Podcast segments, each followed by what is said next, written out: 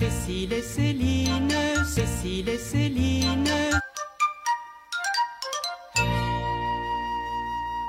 Bonjour et bienvenue dans Cécile et Céline se posent des questions. Cette émission est née d'une rencontre et d'une envie commune, promouvoir et faire rayonner nos beaux métiers de l'accompagnement. Nous sommes toutes les deux coachs professionnels, aimons parler de choses sérieuses sans nous prendre au sérieux. Et comme tout bon coach qui se respecte, nous sommes curieuses et avons pour spécialité de poser des questions. Les questions de notre émission aujourd'hui, la supervision c'est quoi? Et pour répondre à cette question, nous accueillerons Antoine Chevet. Le mentorat pourquoi? Nous accueillerons Catherine Thibault. Et enfin, comment enseigner le coaching? Et nous accueillerons Dominique Soumvergès pour nous parler de sa pratique. Pour la première partie de notre émission aujourd'hui, nous recevons Antoine Chevet. Bonjour Antoine. Bonjour. Alors Antoine, tu es coach professionnel certifié, superviseur, membre du cabinet Undici et tu as participé dernièrement au recueil de la, sur la supervision dirigé par Michel Moral et Gabriel Hans. J'ai pas dit de bêtises. Aucune bêtise jusque-là. Merci. Euh, on est très heureux de t'accueillir aujourd'hui pour nous parler justement de la supervision.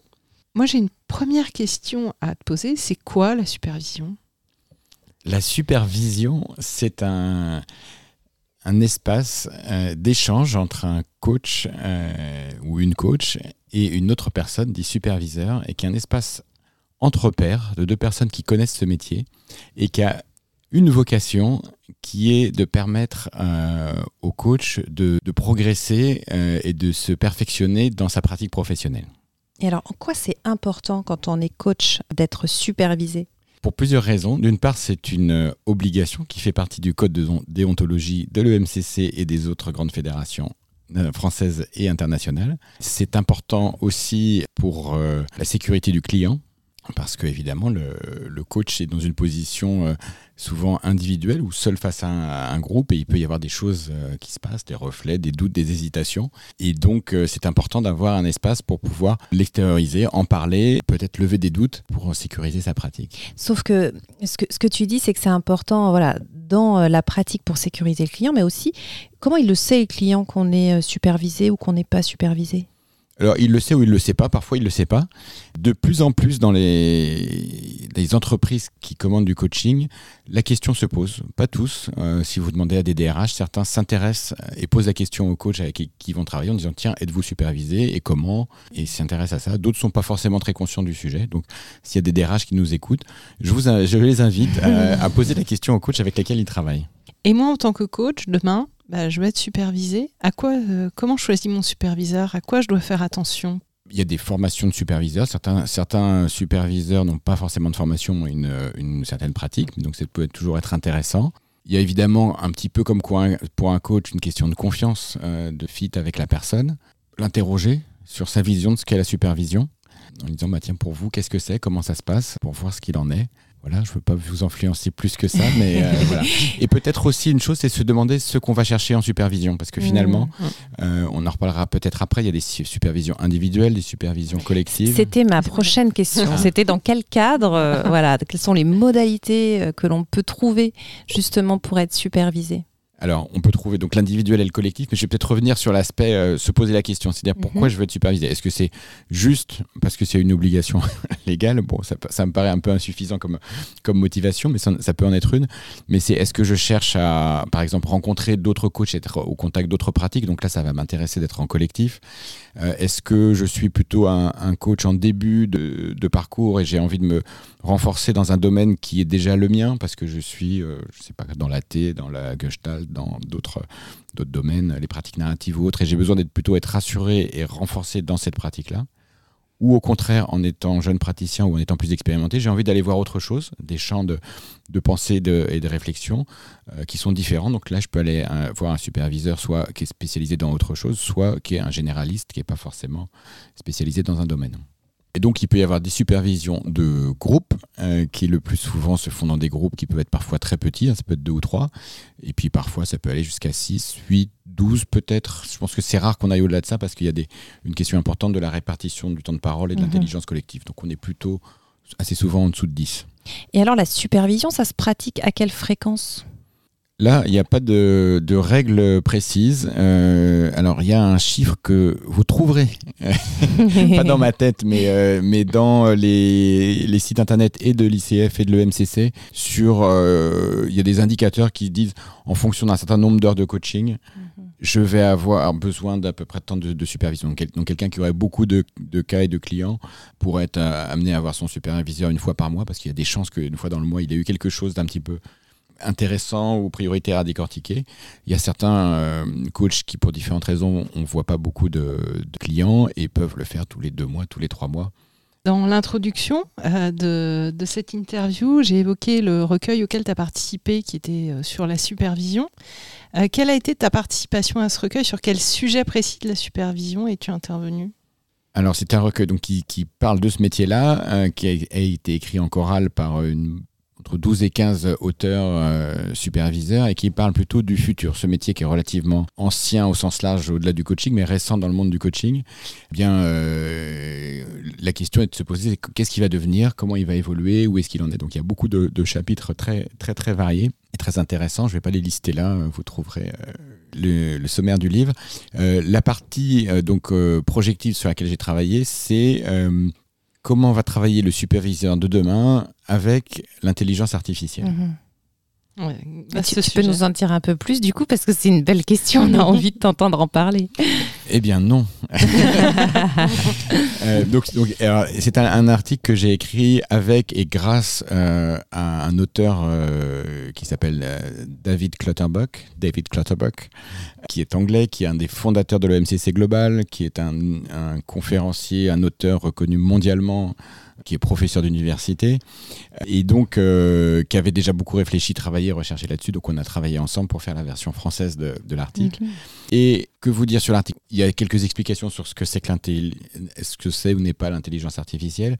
Où est-ce qu'on en est aujourd'hui sur la façon dont l'intelligence artificielle peut être utilisée par les coachs dans d'autres métiers comme la, psychothérapie? Je cite un exemple, hein, mais c'est que par exemple, dans les cas d'accueil du syndrome post-traumatique, il y a des patients qui demandent à voir un être humain, et on peut faire l'hypothèse que c'est ce qu'on ferait nous, ou que, que, beaucoup font, mais il y a aussi des patients dans des situations de, de, de, choc qui disent euh, je préfère parler à un chatbot, euh, un robot, un robot euh, ah par le texte, parce que je sais que d'une part ça marche et que j'aurais pas le regard d'un humain et ce que j'ai vécu est peut-être pour moi tellement eh douloureux ou tellement honteux que j'ai je préfère à ce stade-là avoir quelque chose d'automatisé et force est de constater dans certains cas ça marche. C'est pas forcément tout l'un ou tout l'autre, mais ça peut exister aussi. Et en fait, on en revient au, fait que notre société est, souvent euh, vérolée par euh, tout, un tas de jugements. Et là, c'est ce que tu dis, c'est qu'en fait, avec l'intelligence émotionnelle, malheureusement, j'ai envie de dire, bah voilà, on ne subit pas le jugement d'un être humain.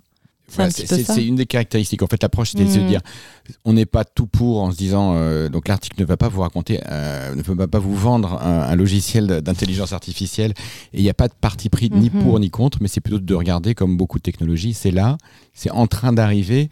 Et qu'est-ce qu'on en fait Qu'est-ce qu'on en fait Est-ce qu'on est qu'on projette Et, l'impact que ça peut avoir sur mm. nos métiers, en fait. Bien sûr. Mm. Voilà. Et dans, et dans l'article, il y a une séance qui est racontée, qui a été imaginée par David Clutterbuck, de demain, alors demain, est-ce que c'est dans 5 ans, dans 10 ans mm. ou plus, d'une conversation donc, de supervision entre un, coach, un superviseur, l'intelligence artificielle du coach et l'intelligence artificielle du superviseur. Et donc c'est une conversation à quatre pour euh, au service du, euh, du coaché. Wow. Et alors une question qu'on avait envie de te poser, quand est-ce qu'un coach peut-il se former à la supervision? Est-ce qu'il y a un moment, je ne sais pas, dans, dans, dans, sa carrière où un coach se dit euh, bon bah voilà, maintenant j'ai envie euh, de découvrir autre chose, d'accompagner d'autres coachs. Euh, voilà. Est-ce qu'on peut se former à n'importe quand dans sa carrière? Alors les points de vue sont variés mmh. sur le sujet, donc je peux à la fois dire mon point de vue et une forme de synthèse de ce que je comprends des autres, mais c'est évidemment selon toi, selon toi. Donc mmh. il faut quand même avoir une, enfin c'est important, c'est quand même d'avoir une certaine expérience du coaching. Mhm. Donc cette certaine, certains vont la fixer à 5, 10, 10 années. je pense qu'on n'est pas obligé d'attendre autant. D'autres euh, disent que ça que voilà que qu'a été la citation de, de Corneille que euh, la valeur n'attend pas le, nombre, des, années. Euh, Donc euh, voilà, donc il y, a quand même cet élément-là quand même. Il faut avoir un petit peu roulé sa bosse puisque l'idée de la supervision, je vous l'ai pas dit, c'est un peu comme, euh, je reprends une image de Michel Moral, c'est un peu comme deux cuisiniers qui vont discuter. C'est-à-dire qu'on est entre pairs, c'est-à-dire qu'on discute de choses qu'on connaît, donc avec un langage euh, de professionnel. Si on parle de processus parallèle, on va se comprendre assez vite. Si on parle de notion de transfert, si on parle de notion de cadre ou de contrat, normalement on va pas avoir besoin de s'expliquer trop longtemps, donc on va pouvoir aller plus vite c'est un peu comme deux cuisiniers. Il y en a un qui arrive euh, voir l'autre en disant Tiens, j'arrive pas à faire ma tarte au citron. Quels ingrédients tu me. Et, la, première mhm. question qu'on va se poser bah, Comment tu l'as fait? Explique-moi. Mhm. Et donc, il y a déjà une recette mhm. qui est en place et l'autre va dire bah, Tiens, moi, je fais comme ça, puis on va essayer de trouver une solution ensemble. C'est plutôt une notion de parité. Euh, après, ça peut être une envie. Il y a des gens qui ont cette envie-là euh, assez tôt. Il y a des gens aussi qui viennent voir les écoles de, de supervision en disant bah, Il se trouve que je me retrouve finalement à superviser des gens parce qu'il y a des jeunes coachs qui me viennent me voir où j'ai des conversations avec des hmm. proches qui et je m'aperçois qu'à force je me suis mis à faire de la supervision éventuellement en, me faisant euh, rémunérer hein.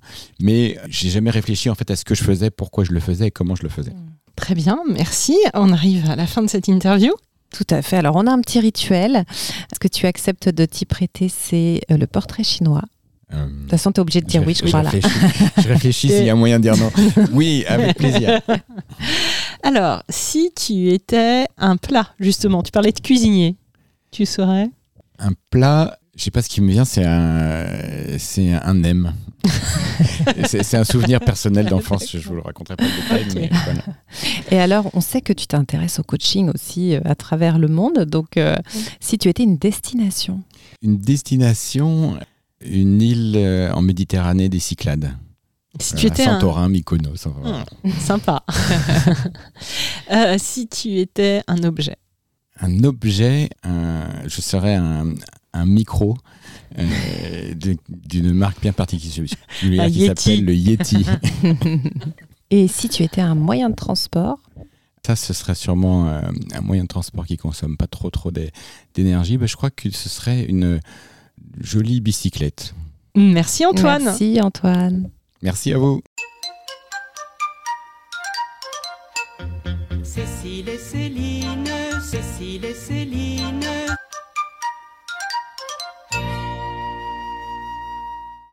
Et nous revoilà pour la deuxième partie de notre émission Cécile et Céline se posent des questions et nous recevons aujourd'hui Catherine Thibault. Bonjour Catherine.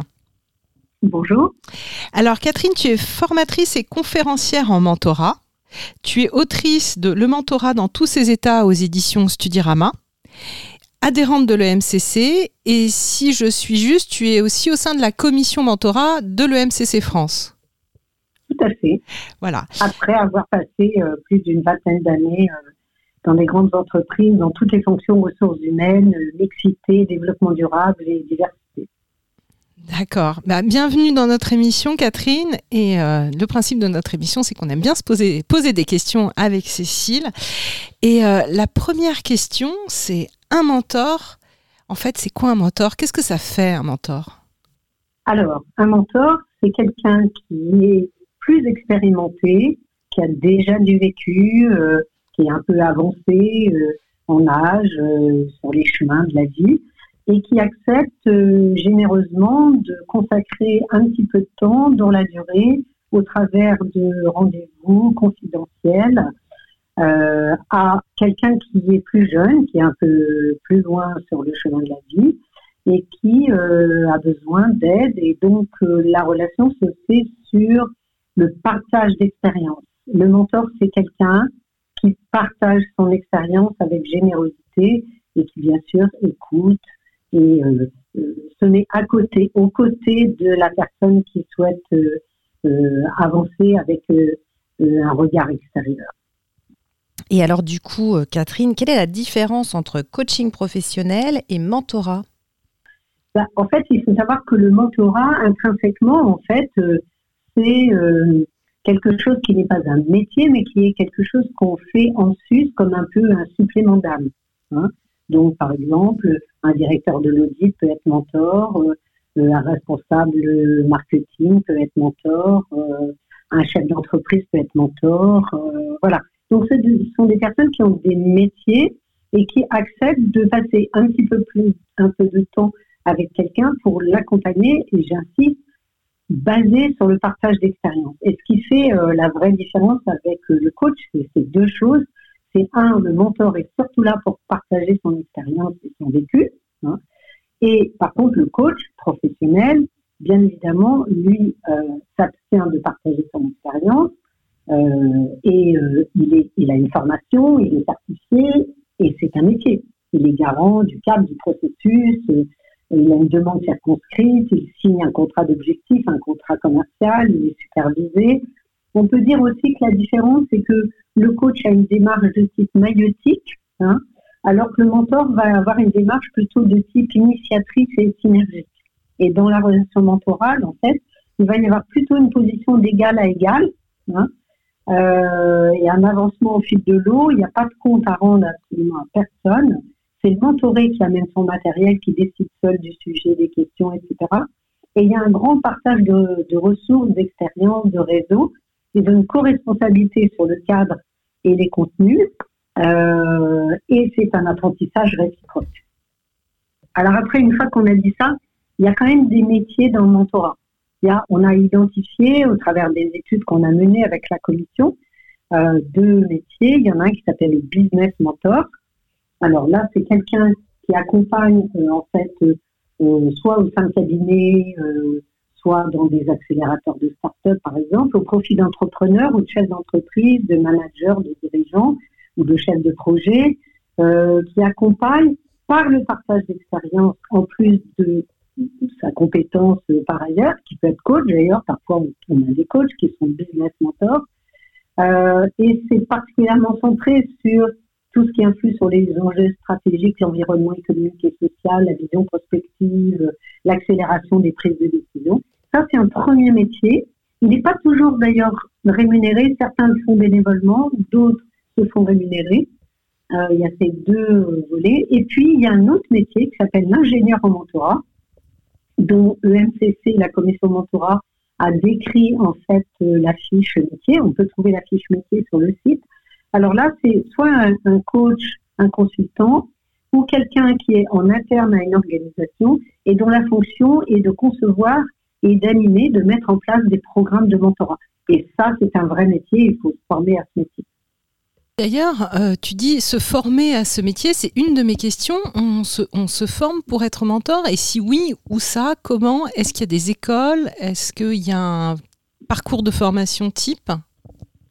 En fait, euh, on a l'habitude de dire qu'un mentor, même si c'est une action, je dirais, d'amateur, entre guillemets, c'est quelque chose qu'on fait en plus, euh, généreusement, donc on va pas passer euh, des journées entières à se former.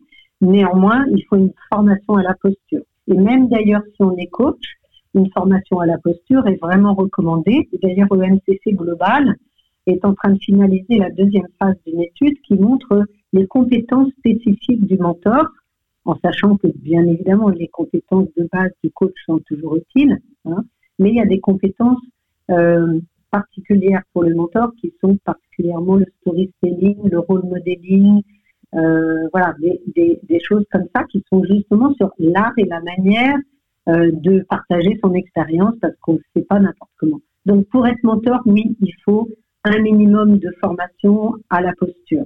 Et du coup, est-ce que tu peux, euh, moi ça m'interpelle euh, les compétences que tu as citées, euh, storytelling, etc. Est-ce que tu peux nous en dire un petit peu plus?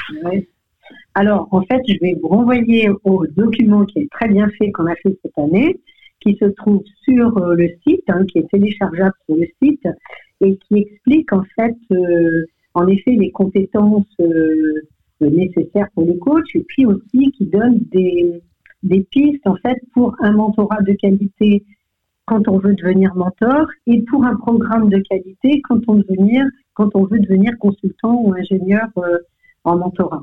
Et donc ça, ce sont des formations qui sont dispensées euh, par différents organismes, par il y a des coachs aussi qui sont spécialisés dans, la matière. Et puis cette année, la commission mentorat en fait a, a fait une recherche pour identifier les écoles de mentorat comme on l'a fait pour les écoles de coach.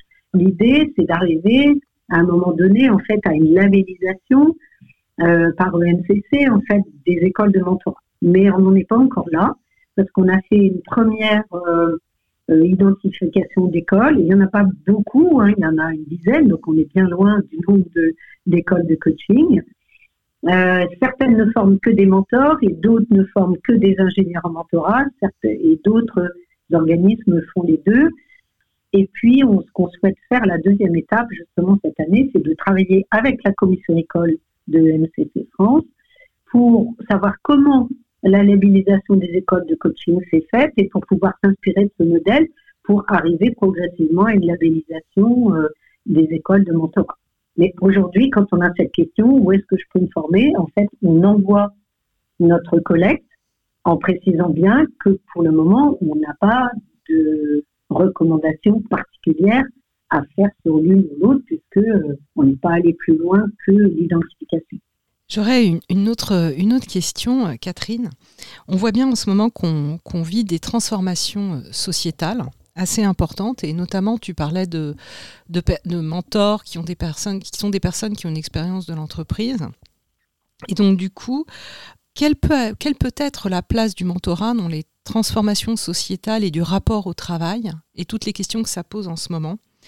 Euh, Quelle pourrait être la place du mentorat dans ce contexte-là? Alors la place du mentorat, hein, qui est vraiment complémentaire euh, aux autres approches et euh, d'accompagnement, hein, complémentaire au coaching, complémentaire aux approches de facilitation, complémentaire aux approches de co-développement, par exemple. Euh, dans les organisations, en fait, qu'apporte le mentorat, surtout du décloisonnement et du lien. Hein. et par ces temps aujourd'hui ou après les confinements, pendant le confinement, l'isolement des personnes progressistes, etc., Aujourd'hui, le télétravail qui fait que parfois des personnes ne viennent qu'une journée au travail, et eh bien le mentorat qui en fait donc met en rapport des personnes qui normalement ne travaillent pas ensemble, hein, puisque j'ai peut-être oublié de dire dans la définition qu'il ne peut pas y avoir de lien hiérarchique ou de lien d'intérêt ou de lien fonctionnel entre le mentor et le mentoré. Ça, c'est pour s'assurer qu'il n'y a absolument aucun enjeu entre eux hein, et que la parole soit mm. complètement libre. Hein. Et donc, ce qu'on voit très bien dans les organisations, et c'est vraiment clairement dit dans les témoignages que nous recevons en particulier euh, des entreprises qui ont mis en place depuis longtemps le mentorat, c'est que, un, ça fait évoluer les pratiques managériales. Le mentor, quand il a cette fonction de mentor, eh bien, il fait évoluer, euh, il affine son management.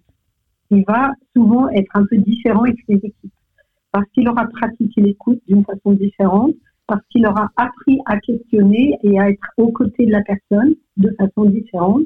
Donc, l'évolution des pratiques managériales, c'est une chose. Et puis, aussi le décloisonnement entre les services, les métiers et les générations. Moi, je fais partie des personnes qui recommandent qu'il n'y ait pas non plus, euh, qu'on ne soit pas dans un entre-soi, qu'on ne soit pas en consanguinité. Donc, euh, le bon binôme de mentor, c'est pas un marketeur avec un marketeur. Mhm. C'est peut-être un marketeur avec un ingénieur de production, c'est peut-être un auditeur avec un responsable de formation. Et ça, c'est de la richesse, c'est du décloisonnement. Mmh, Parfois même, ça donne mmh. voilà, de la transversalité. Et toutes les entreprises recherchent ça aujourd'hui, décloisonner, être plus transversal, plus agile. Hein, donc, ça encourage aussi la circulation des idées, l'entraide. Ça renforce euh, la culture d'entreprise, le sentiment d'appartenance aussi, parce qu'on comprend mieux euh, l'ensemble dans lequel on, agit.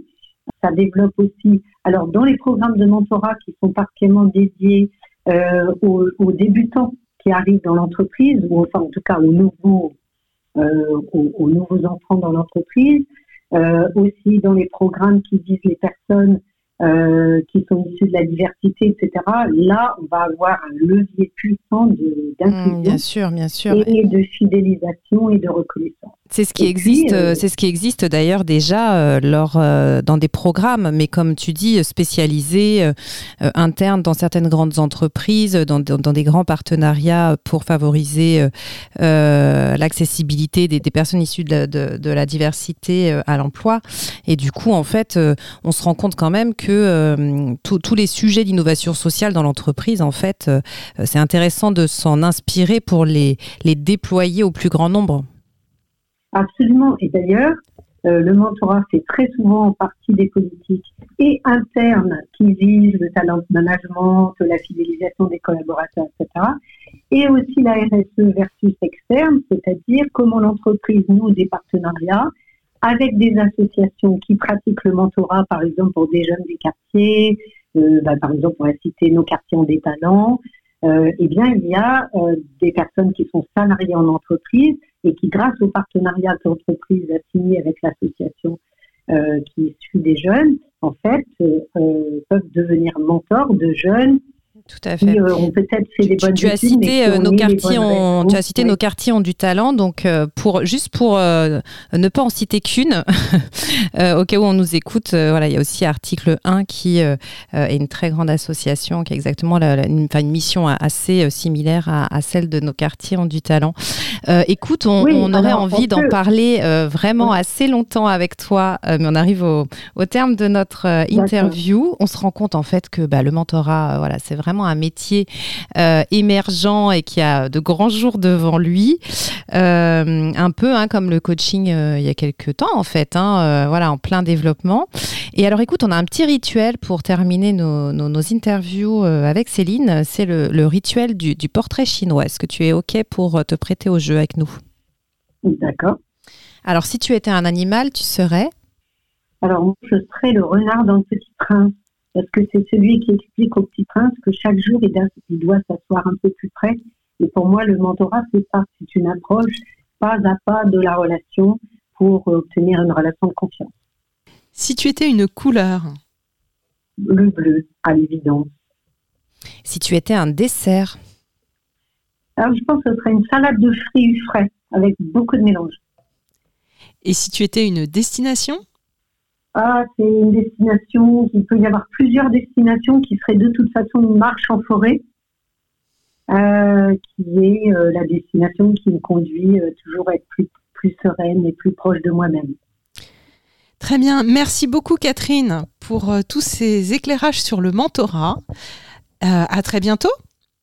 À bientôt, merci. Vous pouvez retrouver le document sur le site de EMCC France dans la partie mentorat. Très bien, c'est du coup pour ces précisions pour tous euh, voilà, les apprentis ou futurs apprentis mentors qui ont envie d'en savoir plus. Merci Catherine. Merci.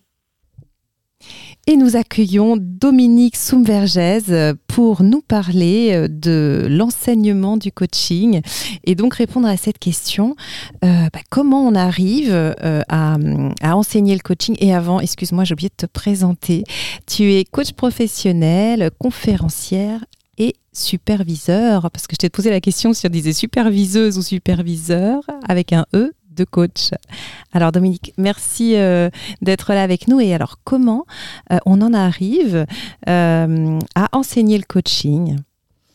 Alors, on en arrive à enseigner le coaching par le hasard qui n'existe pas, parce qu'on fait une rencontre avec un camarade coach avec lequel on se sent très bien, qui nous dit qu'il va créer avec euh, deux autres camarades un enseignement autour du coaching à Paris 8, parce que le professeur Pierre Angèle, euh, qui est un vrai pionnier dans le domaine, euh, a décidé de créer et de structurer quelque chose qui permettrait sur un an de faire évoluer des apprentis coachs vers le métier du coaching. Donc, tu, nous dis en fait hein, que tu as été une des premières enseignantes du donc DESU, euh, des pratiques du coaching de Paris 8, c'est ça? C'est ça, voilà. Donc il y avait à la fois de l'enseignement théorique et de l'enseignement pratique et nous, nous étions en charge de l'enseignement pratique et de créer les ateliers sur toute une année. Ensuite, nous étions en charge d'animer euh, la préparation aux soutenances, puisqu'il y avait une soutenance et donc un mémoire à rédiger, une soutenance euh, à faire devant un jury.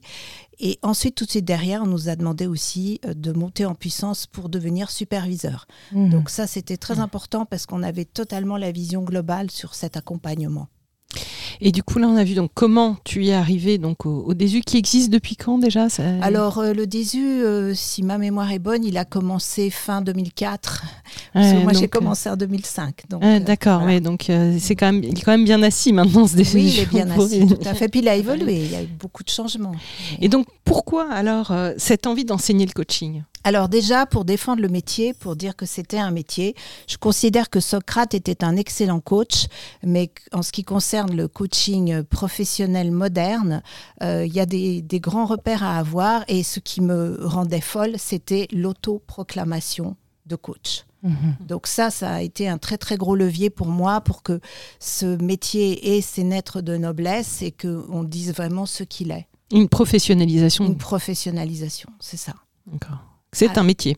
C'est un métier et avec euh, des valeurs, avec euh, des grands repères fondamentaux, c'est-à-dire des concepts théoriques qui sont là. Et pour ma part, euh, donc c'est Dominique qui parle avec son style à elle, j'ai trois grands piliers, c'est la psychologie, la philosophie et la sociologie. Et puis, bien d'autres choses qui sont sur le chemin d'un coach, qui peuvent être d'ailleurs sur son chemin personnel, comme des pratiques euh, physiques, sportives, euh, artistiques, qui deviennent un jour ou l'autre un outil que le coach utilise. Et moi, j'ai vraiment cette vision, euh, comment dire, très très ouverte du coaching. Mais très ouverte ne veut pas dire on s'improvise. Très ouverte veut dire beaucoup de, comment dire, de complémentarité à travers différents outils euh, dans un cadre bien précis. Et alors, qu'est-ce qui est le plus important, du coup, pour toi, chez un coach? Alors, le plus important pour moi chez un coach, c'est la posture. Euh, j'ai fait partie de beaucoup de jurys. Je fais partie d'un jury, euh, là encore maintenant, dans un, autre institut euh, qui décide si les coachs peuvent être lancés sur le marché, en quelque sorte. Et pour moi, plus que tous les outils de la planète, ce qui compte, c'est la posture. Quand je vois que la personne en face de moi est intègre, suit une éthique, a des valeurs et, et- et bien consciente qu'elle va continuer à apprendre toute sa vie, que ce n'est pas arrivé parce qu'elle a un diplôme qui la consacre coach professionnel qu'elle va arrêter d'apprendre et d'être curieuse. Là, je pense que pour moi, c'est le plus important. C'est cette fameuse posture basse aussi du coach qui est à l'écoute. Qui est à l'écoute et qui est humble. Mm. C'est fondamental pour moi. Et alors, tu vois, nous, en tant que coach, c'est vrai que c'est totalement intégré, qu'on doit se former euh, en permanence. Et puis, c'est probablement aussi parce qu'on aime se nourrir qu'on fait, euh, enfin, une des raisons, mais pas, bien sûr pas, la première, ce métier. Et euh, justement, pour les personnes qui ne sont pas coach, qui nous écoutent, ben, pourquoi est-ce qu'il faut se former une fois qu'on a notre diplôme de coach? Alors, il faut se former parce que d'abord, le monde bouge, qu'il y a en effet des nouveaux outils qui arrivent, mais au-delà de l'outil, c'est la compréhension de, de ce qui nous entoure, euh, le fait de pouvoir apprendre à canaliser ses émotions, à avoir une espèce de blouse blanche qui fait qu'on a la bonne distance émotionnelle quand on accompagne quelqu'un. Il faut qu'on soit concerné mais pas impliqué. Enfin, il y a tout un tas de choses à installer qui font que professionnellement, on, on se sent coach à un moment Mm. parce que euh, euh, voilà, il y a eu, on a des transformations, on a des prises de conscience, mais je crois que fondamentalement, un, un bon coach, c'est aussi quelqu'un qui aime l'humain. C'est une banalité redoutable, mais moi je pense que l'amour universel est une très très bonne idée à intégrer dans sa posture. Euh, je sais que tu animes au sein de la radio EMCC une émission qui s'appelle Femmes remarquables.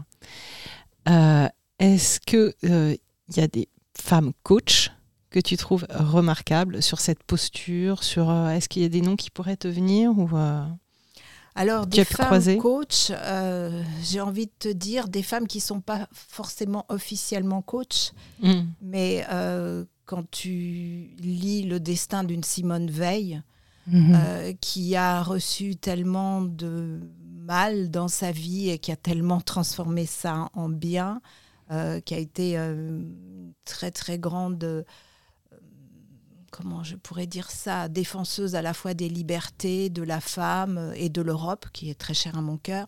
Je trouve que ça aurait pu être une magnifique coach. Oui. J'ai pas de coach professionnel comme ça Ouais. tout de suite qui, qui, qui me vient, mais j'ai elle en tout cas qui, qui me porte beaucoup. Et on parlait du coup de qu'est-ce qui fait un coach euh, et, un, vrai coach professionnel. Euh, le parcours thérapeutique, est-ce que selon toi, euh, c'est quelque chose d'essentiel? Est-ce que toutes les écoles sont alignées là-dessus? Je ne sais pas. Et est-ce que dans, votre enseignement, il y avait, il y avait une part, part là-dessus? Alors, il y avait dans les entretiens préalables, avant de sélectionner les candidats, oui, il y avait l'assurance que la personne, elle avait fait un travail sur soi. Pour moi, c'est absolument fondamental. Tu ne peux pas aller accompagner quelqu'un euh, sans bien te connaître et sans être passé par des étapes qui savent que dans ton corps et dans ta chair, tu sais ce que c'est que d'avoir des passages de cap, que d'avoir des moments de doute, que d'être traversé par des émotions fortes, que peut-être d'être euh, résilient parce que tu as vécu des choses difficiles. Et souvent, d'ailleurs, quand tu interroges les coachs, ils ont des parcours euh, atypiques. Il y, a, il y a des, des ruptures, il y a, il y a des déclics, il y a, il y a- voilà, c'est pas des parcours euh, linéaires en général. Donc ce serait, ce serait plutôt un, un métier de la maturité, je sais pas trop comment Bah, dire. moi, mais- j'aime bien imaginer que c'est un métier de la maturité. Après, je dis les choses très tranquillement, c'est-à-dire que tu peux avoir des jeunes coachs Mhm. euh, qui euh, n'ont pas cette fameuse maturité qu'offre euh, un long chemin de vie, mais qui peuvent avoir déjà une grande sagesse à l'intérieur Mhm. d'eux-mêmes, et puis qui quelquefois montent en puissance. C'est-à-dire qu'au début, ils vont surtout faire des débriefs d'outils psychologiques, et c'est comme ça qu'ils vont monter en puissance. Et puis un jour, ils seront en capacité euh, d'avoir cette belle maturité, euh, euh, et ils feront d'autres choses. C'est un métier aussi euh, d'évolution, puis c'est un métier dont je pense qu'il peut se faire en temps partagé, c'est-à-dire qu'on peut Mhm. être coach conférencière, on peut Mhm. être consultant coach, on peut être formatrice coach. Moi, j'aime beaucoup les slash slash slash. Je trouve que ça donne une espèce d'épaisseur Mhm. au métier. Hmm, Ce qu'on appelle souvent des fois la couleur du coach. En tout cas, voilà, c'est quoi, C'est quoi et son puis, et puis orientation le coach aussi, tu Mm. sais, il arrive euh, avec ses bagages, c'est-à-dire il tombe pas de l'arbre. Euh, il a en général vécu déjà euh, quelque chose dans sa vie. Et, et je répète, moi je connais des, des jeunes très, âge- très sages et je connais des personnes plus âgées beaucoup moins. Donc voilà, tout est relatif. Et, et dans, dans ton, dans ton expérience de formatrice, euh, est-ce que voilà, c'est arrivé euh, de temps en temps que vous refusiez euh, le- Ah l'accès oui. au métier à, à une personne justement Ah qui, oui. qui, selon vous, n'avait pas euh, la posture? Ah oui, oui. Moi, ça m'est arrivé personnellement. J'ai refusé de diplômer quelqu'un dont je pensais qu'il était dangereux. J'ai pas peur de le dire. Oui. Parce qu'on Mhm. ne vend pas des pommes de terre et des carottes quand on fait du coaching. On traite l'humain. Donc euh, voilà, c'est- c'est- c'est- il y a des précautions d'usage. C'est bien, c'est rassurant. Oui. Merci beaucoup Dominique pour ton partage. On arrive à la fin de notre interview. Euh, Est-ce que tu es d'accord pour te prêter à notre petit rituel de fin d'interview? Bien sûr. Un petit portrait chinois. Vas-y Cécile. Alors, si tu étais, euh, je cherche parce que j'aime bien changer un fruit. Un fruit, la mangue. Hmm. Si tu étais un plat. Euh, le poulet basquez. Si tu étais euh, un moyen de transport. J'adore le train. Et si tu étais un objet Hmm, Une très très belle sculpture euh, de Rodin ou de Camille Claudel euh, en marbre blanc et qui brillerait au soleil. Waouh Et alors, petite, j'en rajoute un, du coup, par rapport à Dominique. Et si tu étais une femme célèbre Alors j'hésite entre euh, Mona Lisa, parce que finalement, euh, pas mal, elle est quand même euh, une très belle représentation du féminin, et puis une grande dame euh, exceptionnelle, Marie Curie. Pas mal. Pas mal du tout. Merci Dominique. Merci vous. beaucoup.